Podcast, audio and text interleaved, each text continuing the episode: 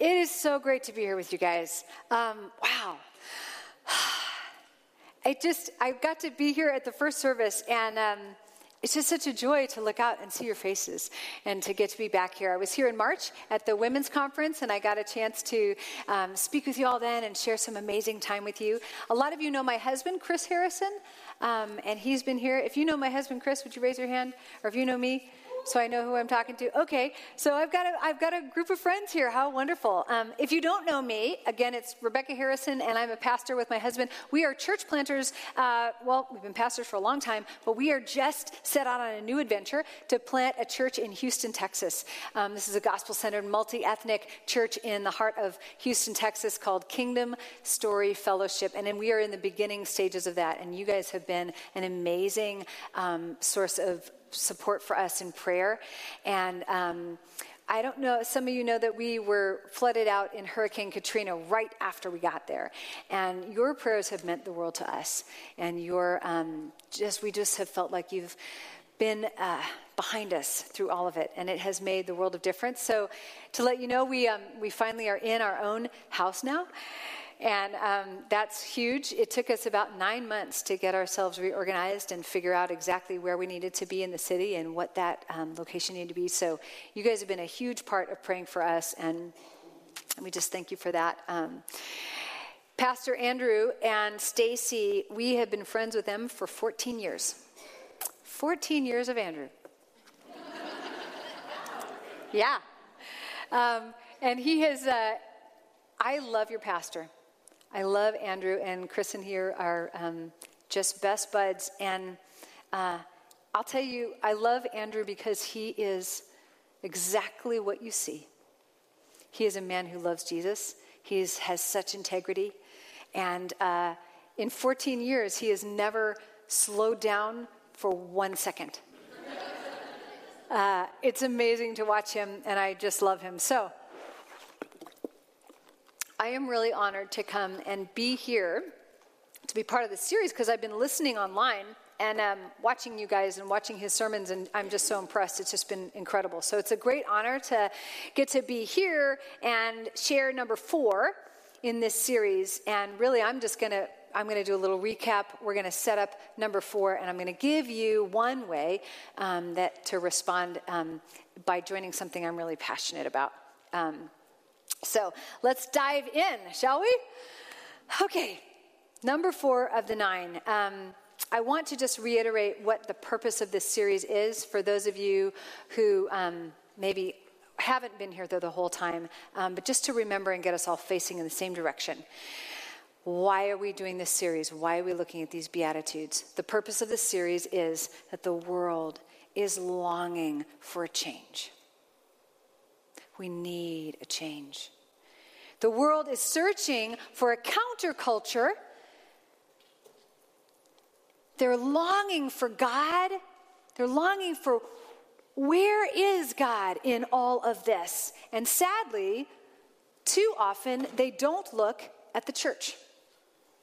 They say, I already did that, I already looked there, and I did not see anything that looked like God. Those are harsh words. Um, this is a lot of where Jesus is at as he's talking to his disciples in this sermon.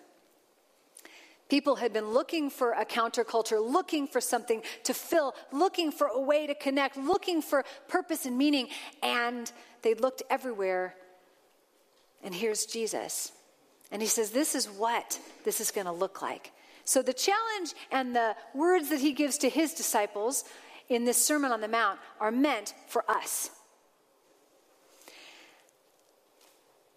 This Sermon on the Mount lays out this foundation of what this counterculture, this kingdom culture, will look like lived out through a people who are redeemed and restored and forgiven. People just like us, freed and filled with the Holy Spirit to go out and be those hands and feet of Jesus in the world. It is you. So these words are for you, they're for us. Andrew describes the Beatitudes as the attitudes that are a way of being, and it's a great way for us to kind of put our heads around this. They're attitudes that align us with Christ, that lead to actions which, done consistently over time, become attributes that actually identify us as Christians. Okay, it's a lot of words. I'm going to say that a little, a little differently one more time. When we look at what Jesus is teaching us, we cultivate these attitudes. They will lead us to actions that, done consistently over time, are going to develop in us these attributes that define who we are as Christians. The world is longing for God, and Jesus sends us. The world is longing for God, and Jesus sends us into this broken world, into all of the mess, into all of the all of our community and says, "Here I am." through these people. So these words are for us, and uh, Jesus' assumption is that when the world sees us, the world will say, Ah, I knew that God could be merciful and compassionate, could hear me, could see me, could value me. I knew that it could be like this. That's what Jesus is assuming as he speaks to his disciples that yes, it's a blessing to be the people of God. But it's challenging. So we're going to read the scripture and, uh, and dive in. Starting with Matthew 4.23, if you have your Bibles, um, follow along in your Bibles. I'm using the translation that you guys have, the New Living Translation. And Andrew always says if you don't have a Bible, that he'll get you a Bible. So I imagine that if you are new here and you don't have a Bible, one of these elders is going to get you a Bible. I see them in the back. Matthew 4:23. Jesus traveled through the region of Galilee, teaching in the synagogues and announcing the good news about the kingdom. And he healed every kind of disease and illness. News spread about him as far as Syria, and people soon began bringing to him all who were sick. And whatever their sickness or disease, or if they were demon possessed or epileptic or paralyzed, he healed them all. Yeah, news would spread pretty fast if that when that's happening. When amazing things are happening, news spreads. As you guys deal with the storm, as you guys are people of God who are working in Habitat Humanity, for who are engaging this world, engaging your community, news about what God is doing spreads fast. So, large crowds followed him wherever he went. People from Galilee, the ten towns, Jerusalem, from all over Judea, and from east of the Jordan River. So one day, as he saw the crowds gathering, Jesus went up on the mountainside and he sat down. His disciples gathered around him and he began to teach them. And here's what he taught them. He said, God blesses those who are poor and realize their need for him. Some of our translations would say, God blesses the poor in spirit, for the kingdom of heaven is theirs. God blesses those who mourn for they will be comforted. God blesses those who are humble, for they will inherit the earth. God blesses those who hunger and thirst for justice, for they will be satisfied. So, we're going to just do a little recap of these first three because we've got to, these uh, are not to, you can't separate them. In order to get to number four, you have to be sitting really firmly in the first three. So we're just going to do a tiny recap of that. And I want to remind us that one of the first things I heard Andrew say was if we look at this scripture, first there's all these crowds that are around. And he looks at all these people who are wanting to see what's going to happen. What's this Jesus all about? Who, who, who are these people? What new thing is he bringing? What is this new teaching? Does, is he someone who could get me closer to God? I mean, he's healing people. Maybe that could help. But then there's this other group, and there's his disciples. And he goes up on the mountainside and pulls them away and sits them down and says, Okay, see all this crowd? I got to teach you something because I got to show you how to go out there into that crowd. Now, if you are part of the crowd, I want you to encourage you to take a step closer. I want to encourage you to take a step closer because the words that Jesus wants to give his followers are words that he believes into them. When we look at the word um, blessed, it isn't a transactional kind of blessing. It's not saying, if you do this, then you will get this reward. This word of blessing, it's a state of being. He is saying, hey, my people, you are blessed because this is who you are. Even as you're becoming this, this is who you are. This defines you. So he says, Blessed are the poor in spirit.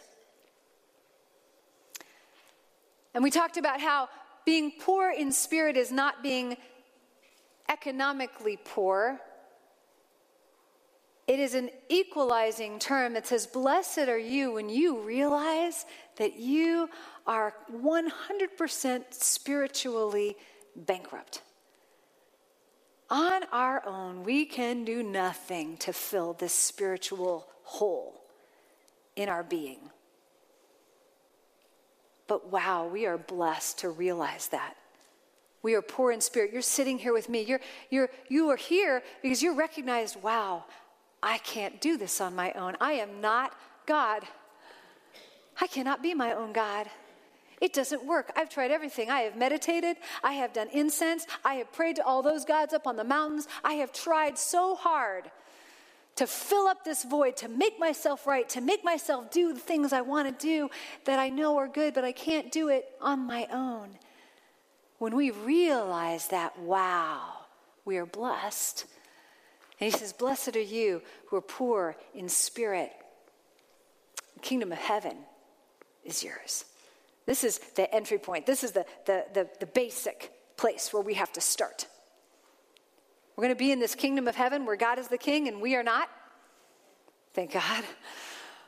I make a terrible king of my life. But God being the king, we start here. We recognize that we are poor in spirit. Blessed are those who mourn, for they shall be comforted. And he uses this word mourn, which is a word that we ah, we identify with what it feels like to grieve, to hurt, to have a sense of emptiness and loss. But this mourning that he's talking about is not the mourning that comes from bereavement, it's the mourning that comes when we say,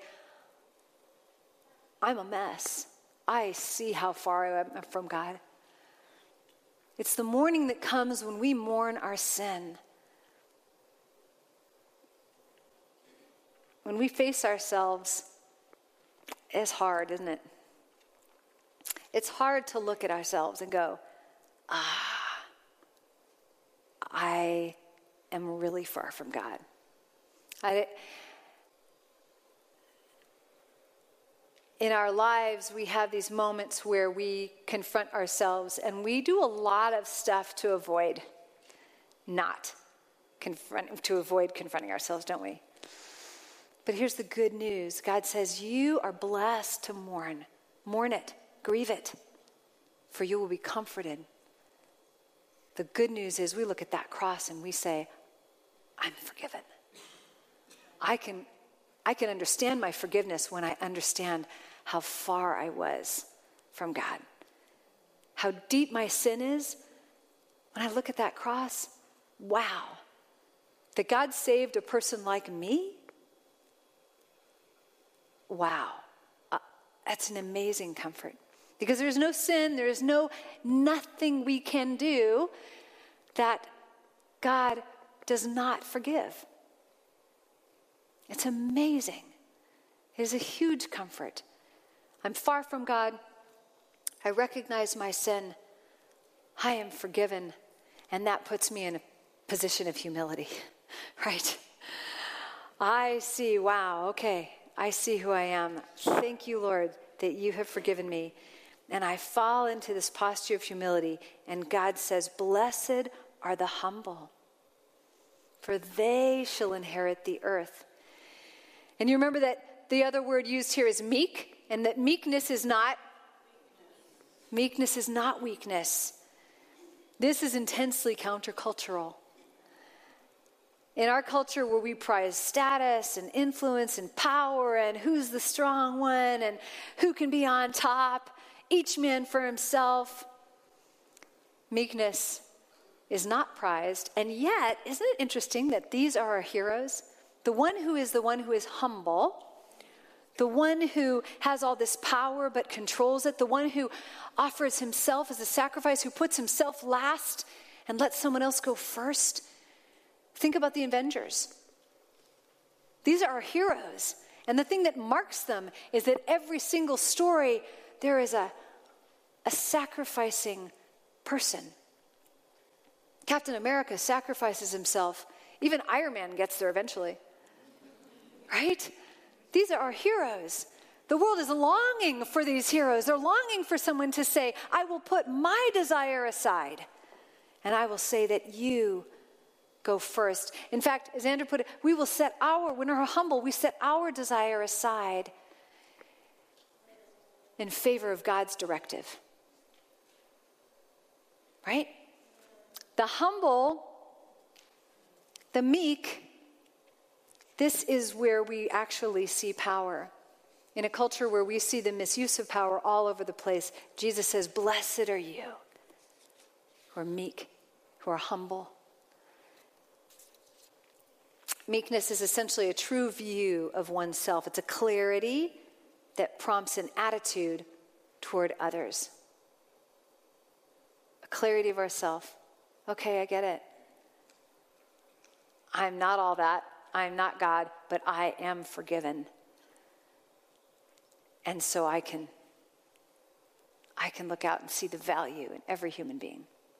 So in that posture, we ground ourselves and our perspective begins to change. We strive to see the world the way God sees the world. We strive to look at other people the way that God sees them. It's only when we get to this place of humility that we can actually do that, right? And we say, Not my will, Father, but your will be done. I surrender it to you. So that leads us where we are today. You ready? Okay. So last week, Andrew challenged us with two things, and he said, What is one thing you need to stop doing so that you can start doing what God is calling you to do? And then he said, What do you need to surrender over to God so that you can develop the right perspective or attitude? So we've all done our homework and we're, we're we're one more step closer, right? Now that our perspective, our attitude is changing, we come to the Lord in this posture of humility. We surrender. And today we're going to ask ourselves all right, what do we need to start doing? What do we need to start doing? Give me my marching orders, Lord. Send me, send me, send me. And Jesus says, Blessed are you when you hunger and thirst for justice. Your translation says, God blesses those who hunger and thirst for justice, for they will be satisfied. That's a good word, satisfied. Yeah? So circle hunger and thirst and justice. Because with this beatitude, Jesus drops this counterculture bomb and he reframes everything. Our entire perspective about every single thing that we're going to do in our lives, in our homes, with God, with one another, and the world is meant to be reframed in, by, by the time we get to number four. It's amazing. The Greek word used here for justice.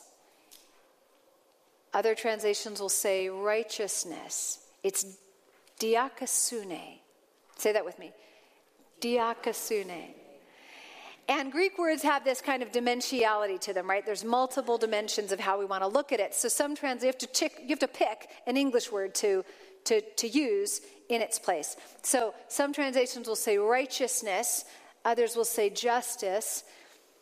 And in this case, justice is this dimension of righteousness that is here. So we chose justice. But I want to look for a second at righteousness because I think it helps us get to how do we understand what we're talking about when we talk about justice in this sense.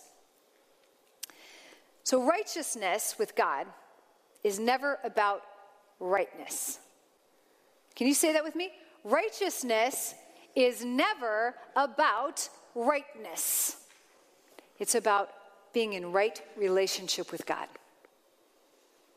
Our righteousness comes in our right relationship with God. And ultimately, that happens in a cosmic sense because of what Jesus has done on the cross. There's nothing we can ever do to earn our way into being right with God. But this sense, this dimension of righteousness, where he says, Blessed are those who hunger and thirst for righteousness,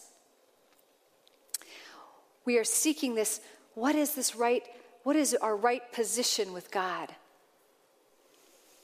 The Pharisees, they, they thought they could earn their righteousness by doing everything right. The Pharisees are these religious bigwigs that were kind of in charge of the temple, and they were the, the ones who knew everything, and they wore all the fancy robes, and they knew really well how to do everything right.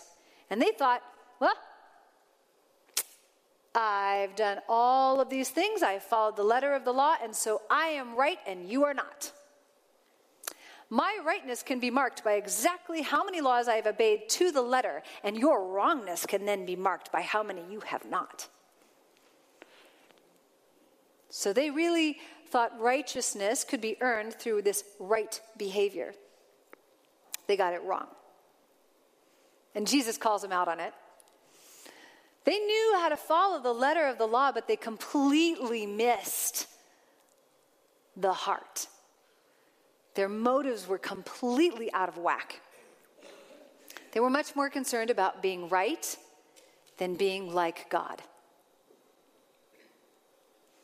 When Jesus is talking about righteousness, he is talking about a rightness with God that comes from us aligning our heart to his and then living lives that actually reflect him. So, the world that's longing for God, that's longing for a change, should be able to look at the followers of Jesus and say, There's the heart of God. Wow, this mercy, this compassion, this generosity, this self sacrifice that I long for with God, that I hope that God is like that. I look at his people and I see that. Blessed are you who hunger and thirst for this righteousness. Faith lived out looks like our hearts being aligned with God so that our actions actually reflect who God is. And it's this dimension of righteousness where we translate as justice. God's justice, his sense of justice, oh, it's so different from ours, isn't it? God's sense of justice. God's justice is my favorite kind of description of it. It seeks to make anything that is bent and broken straight. God's justice seeks to bring equity more than fairness. Now, my eight year old son is very interested in fairness.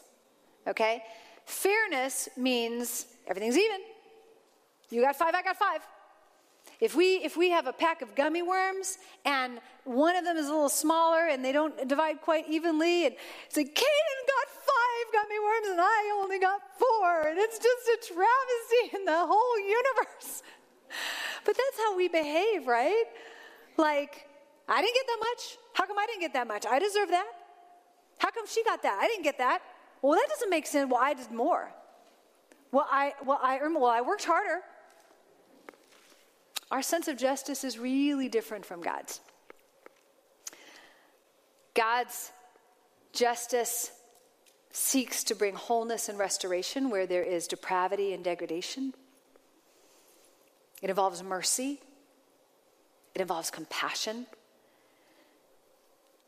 It's never going to be about rights. It's never going to be about what we deserve. Rightness with God is never going to be about what is right for me.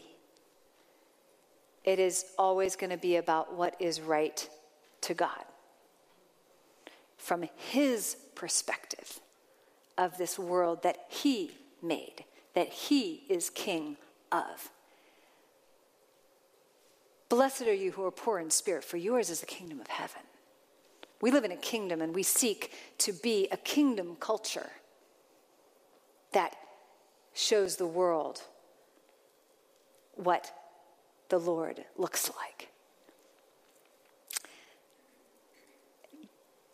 God's vision for this we see in Isaiah 40, where we the mountains become low and the valleys become high. He says, Listen, it's the voice of someone shouting, Clear the way through the wilderness for the Lord. Make straight highway through the wasteland for our God. Fill in the valleys, level the mountains and hills, straighten the curves, smooth out the rough places. Then the glory of the Lord will be revealed. The glory of the Lord will be revealed. We will see who God is, and all the people will see it together. That's a good vision, isn't it? The Lord has spoken. Ah, but Jesus, you know, he doesn't say that we should just kind of like want this. Yeah, it'd be good if things were fair. Wouldn't it be good if things were equal? Too bad they're not. So glad that I'm not like them. I'm so blessed. Isn't that great? I'm so blessed. I have so much. I don't know what they did to not deserve that, but I'm good. It's not what he says.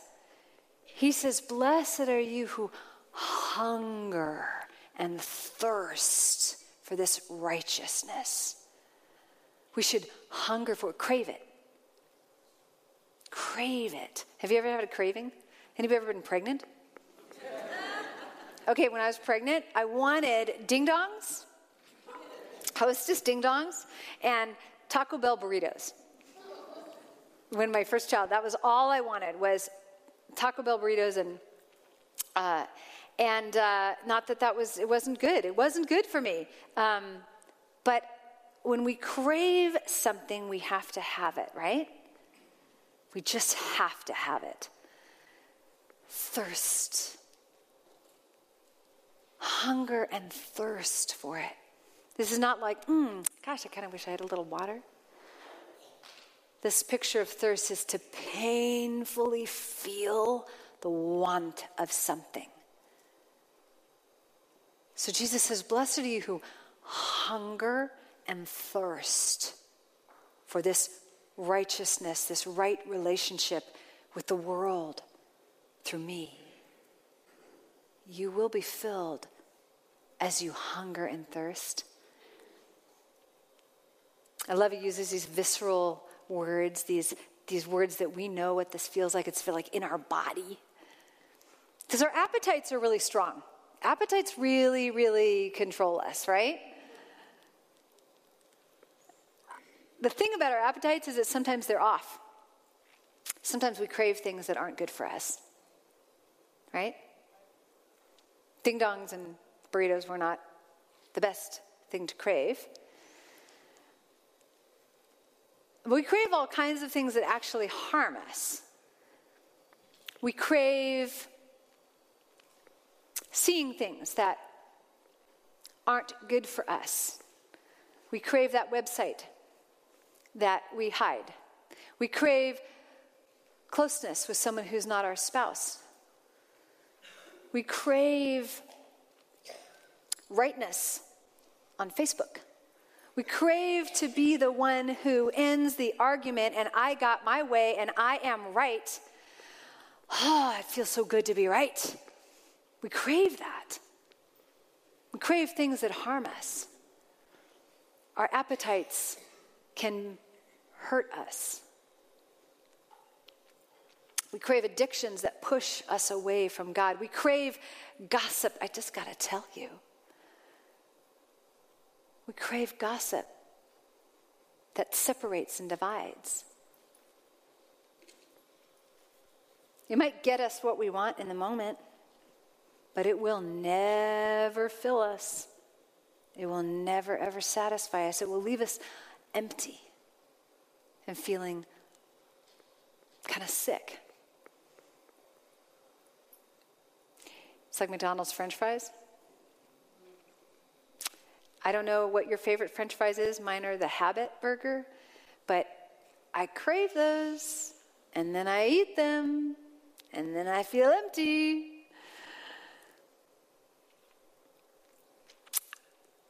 About four years ago, my husband and I did uh, a cleanse. Have you guys ever done a cleanse? So, the 30 days, and you adjust your diet radically. And uh, when I first got the shopping list, it had just all these things on this list, and I was going to make all these meals. And so we did it. We completely dove in, and there were things on that list. There were so many vegetables, and I got introduced to kale.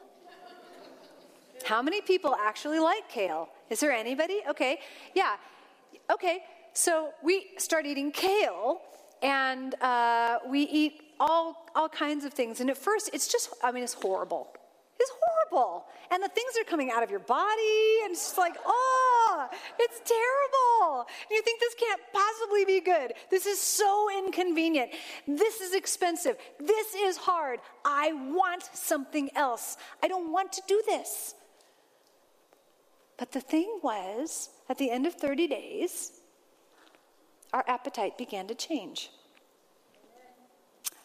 What we craved began to change.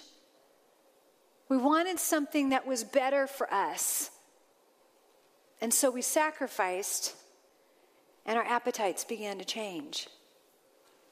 And we craved different things. I'm not still not a huge fan of kale, but there are certain brands that are good. When our attitude changes, our appetite changes, and our actions change. We hunger and thirst for righteousness, we will be filled. I think a key reason that God uses these particular visceral words of hunger and thirst is actually not, it's not very thinly veiled. He actually wants us, as we develop His perspective for the world, as we adopt His attitude, and our actions begin to reflect Him, we develop this attribute, right? We hunger and thirst for this righteousness, for this justice, for those who actually hunger and thirst. We actually develop eyes to see the world and value people the way God does, and we say, There's something not right here. And God invites me to step in and to respond. Uh, God began to really change my heart um, and gave me ways to be filled as I, this hunger and thirst for his righteousness began to grow in me. He gave me many ways um, to, to, to fill that. And it began in South Africa when I was there and I was um, working with an, uh, I, I, was there, I was making a film, but it was in the middle of apartheid. And apartheid was where people of black and white were legally separated, kind of like we had segregation here, only on a different, uh, much, much, um, a more brutal way. Uh, it's all brutal. It was all wrong. It was all disgusting to God horrible, abhorrent. God hates racism. Hates it. Hates it. You want to get God mad? Yeah. So here I am in South Africa. And there's these white guys in this petrol station over here, and there it's a gas station. There's a man, and I'm walking in the middle of the street. There's a guy sitting over here on a bench, and he's been beaten up. His face is bleeding. And literally, he's right there, and these guys are right there, and I'm right in the middle. So, who am I? Now, I look like a white South African blonde hair, Dutch background. But these guys are just joking around. I'm like, do you see the dude? So I walk over and I say, Can you give me a tissue? They give me one. I said, Can I have a few more? Get the tissue, walk over here, here. And this guy looks at me like I'm, I'm crazy. I, this is not what you do in this culture. But I got to decide am I kingdom culture? Am I, who am I? Who am I? Because I know that his value in God's eyes is exactly the same as mine. I know it to be true. So then time goes on, and uh, we there was an orphan crisis in Africa, still is. Um, it had been on my heart for a long time. I really wanted a baby. I really wanted a, a third baby. And uh, I got the opportunity to adopt our son from Ethiopia. Now, adoption is never an answer to uh, the orphan crisis that came from AIDS and civil war and extreme um, poverty in that region. Um, but it was an answer for his mom.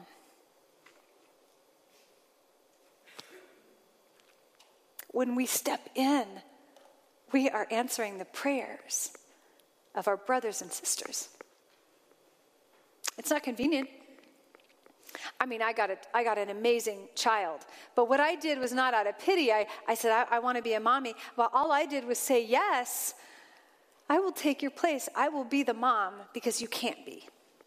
I will do what you can't do. And that's an honor. You hunger and you thirst for this righteousness, and you will be filled, and He will continue to give you things to fill you up as you hunger and thirst for this. And if, if about four or five years ago, my husband and I, we started doing Team World Vision, and we began to run and build teams to run for clean water in Africa. And I'd worked with World Vision for years, and I've also worked with Compassion, and you know. Um, we began to do these teams and getting people running for clean water. And the first year we raised 25,000. The next year we raised like 30,000. Next year we raised 40,000. In the end, we raised over $125,000. But that equals 2,500 kids getting clean water for life. And, and we got to be in great shape as a result of it. It was like not a hard thing to do. It was simply saying, I'm going to adopt God's perspective because actually there is no us and them. There is only us. And these are my brothers and sisters across the globe. We have one Father, and we're all adopted equally. So, perspective changes. God gives these opportunities to move and to to participate. You guys have an opportunity. You're going to the Dominican Republic tomorrow. That's awesome. Hungering and thirsting, you're going to get you're going to get filled and you're going to want more. Habitat for Humanity, that is awesome. Some of you guys may feel tired today. We worked on a house yesterday. I want more. I want more. I want to see more houses. I want to see this whole community change. I want to see, I want to see global poverty. I want to see global poverty ended. And I believe that's possible because we're people and we can do this. We do not have a lack of, of resources in this world. We do not have a lack of resources in the world. In fact, the, the country my son is from, in Ethiopia, they have enough resources in Ethiopia to, filled, to feed Africa twice over and yet there is poverty. And those resources are distributed in wacky ways. So we step in and we participate, and we can't do everything, but we can do something. And God will give us this hunger, this thirst for righteousness, and we will be filled and we will want more and more. So I'm going to give us in the next five minutes, and I'm going to go a tiny bit over. Of course, I am, but I'm doing better than last time. Um, I'm going to give you an action to join me in. Um, Andrew was kind enough to invite me to come and speak and do this piece. And I told him what I was doing and said, Can I wrap this in with this? Because I also got an opportunity to do something else that's really cool. And I want to invite some of you to join me on this team. I got invited to run in the Berlin Marathon. Um, with World Vision, and it's simply this we're going to get 20 kids sponsored, each of us. There's only 50 of us on the team. We only got 50 spots for the whole marathon. So we're going to each get 20 kids, um, sponsors, and we're going to run for those 20 kids. You can't pass off that opportunity, right? You got to do that. The only downside is that I have to now train for a marathon in August in Houston. So uh, I'm going to run in September, and I'm going to be running for these 20 kids, and I am wanting to find people who want to join my team and sponsor a kid. 39 bucks. A lot of you already sponsor kids. I sponsor four kids with World Vision, and I sponsor another kid with um, Compassion. Um, my four kids with World Vision are Michigan, Mirette, Berhain, and um, who's my fourth one? Sijan um, is my other World, Vision one. He's in the Philippines. So three of my kids that I sponsor are from the same region that my son Desmond is from in Ethiopia. And I get to watch through their eyes. I get to see how their community is changing and being developed. It's an amazing honor. Um, so if you already sponsor one, you can sponsor two. It's a dollar thirty a day, less than that. Um, it's a way God's not going to stop giving us opportunities. So I'm just looking for 20 people to partner with me to join my team so I can run for these kids. But pick a way. What do we need to start doing? I'm going to show you a video that's going to talk about this sponsorship. And if you want to know more about how child sponsorship works and all that, um, and how community development is sustainable, and how that feeds back into us raising up a generation that actually has a global perspective, that cares about those who are actually hungering and thirsting, I want to talk to you about that. Because what God invites us into is not just for us, it's not just so that we can check the box and go, oh, I did a good thing. It always fills us. And I can tell you that being a sponsor, when I watch Michigan, she's the same age as my daughter Dylan. And I get to see a video of her, and I get to see her singing just like my daughter does. And because of what we get to do in partnering with another organization that's doing community development really, really well in the world, they're the number one community development organization in the world doing sustainable work over time. I get to see through God's eyes. What does it look like when I say, hey, Michigan, I see you. I see you. I value you. And it doesn't stop with there. I mean, say yes, and then say yes again, and then say yes again. There is no limit. God will give you the resources you need to be as generous as He is. And He is generous. He's so generous. So let me show the video and, um, and we'll, we'll move on.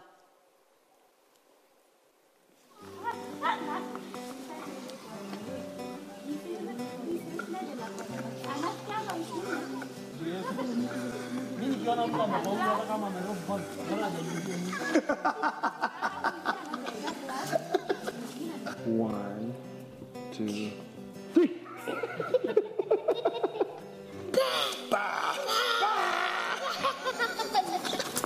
Come here. It's like God chose Maureen to be my sponsored child. It is unreal how similar we are in our personalities. She is so silly and she's full of energy. She goes 100 miles an hour all the time, and people always tell me that about myself. she laughs and goofs around. She's super outgoing, but she still loves to cuddle and be quiet. So it's literally like God chose her to be my sponsored child. The issue of clean water is huge. Over 700 million people don't have access to clean, safe water. So I thought, you know, maybe if I sponsored a child in Kenya in a community that doesn't have access to safe water, it would make the issue of clean water more personal to me. When I first came to Bartabwa, there was no access to safe water. People were walking several miles, two or three times a day, just to get water that wasn't even safe to drink. The child mortality rate in Bartabwa at the time was 50%. That means kids only had a 50 50 shot of CNH5. In Maureen was only three and a half. So she was already on her way to beating the odds, but it left me with a sense of urgency that we need to get clean water to this community.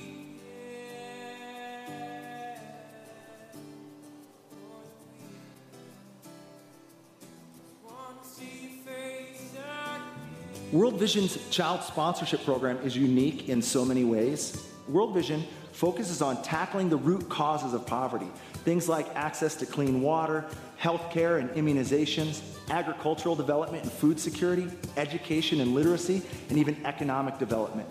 So when I send my $35 a month, instead of simply giving that to Maureen's family, what they do is they pool that money with the money from all the other child sponsors of over 3,000 kids in this community. They pool that money and now they can do large scale community development projects. It's that model that allows World Vision to build schools. It's that model that allows World Vision to do large healthcare facilities. It's that model that allows World Vision to do mind blowing water projects. Instead of just drilling a well right here in Maureen's community, World Vision is going to try and tackle the water problem from a holistic perspective. They're going to try and go from zero access to safe water to 100% access to safe water. Not just for Maureen, but for over 23,000 people in this community and in communities just like hers all across Africa.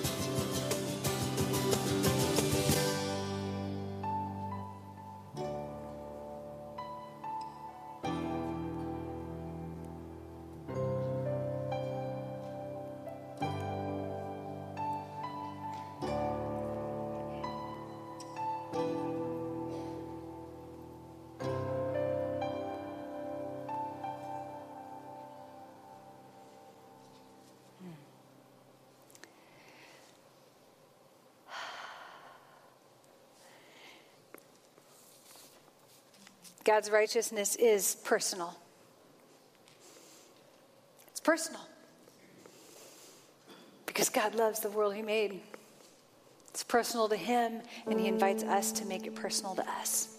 And I'm an ambassador with World Vision because I've worked with them for a long time. And so I stand here and I say, hey, I need, I need 20 people to be on my team so I can run for 20 kids you're not gonna I, I, want i want some of you to join me today. I really really do. And i'm gonna stand out there and i'm gonna hold these little these little folders and you can see the actual kids.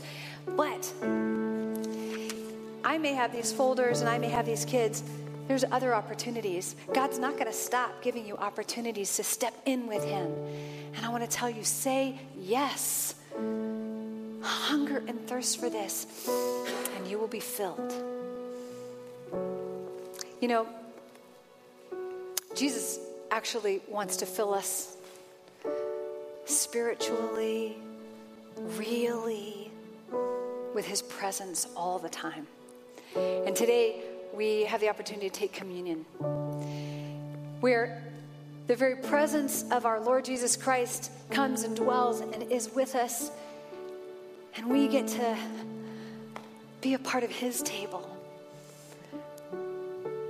we have this communion station set up and you're going to be able to take communion as you as you like. But we remember that on the night that our lord jesus was betrayed and arrested he took the bread and he broke it and he said this bread is my body broken for you. Take and eat this bread. And likewise he took the cup and he poured the wine and he drank and he said this cup is the new covenant sealed in my blood this blood that's shed for you.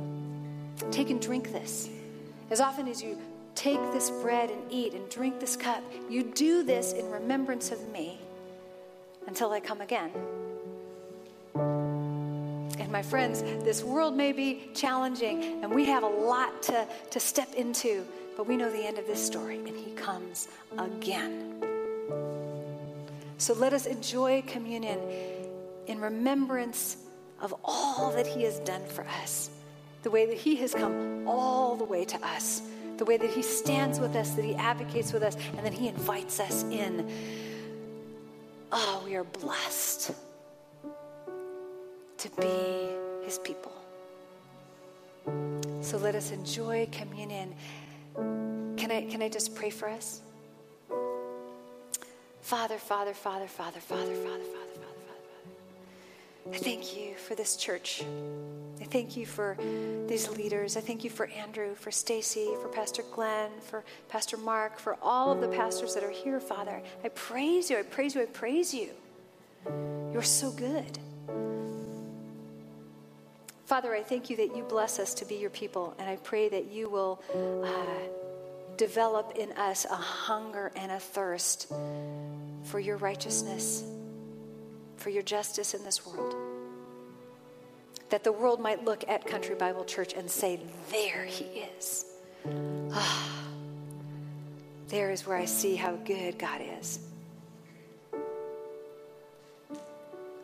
We praise you. We glorify you, Lord. In your holy, precious name. Amen.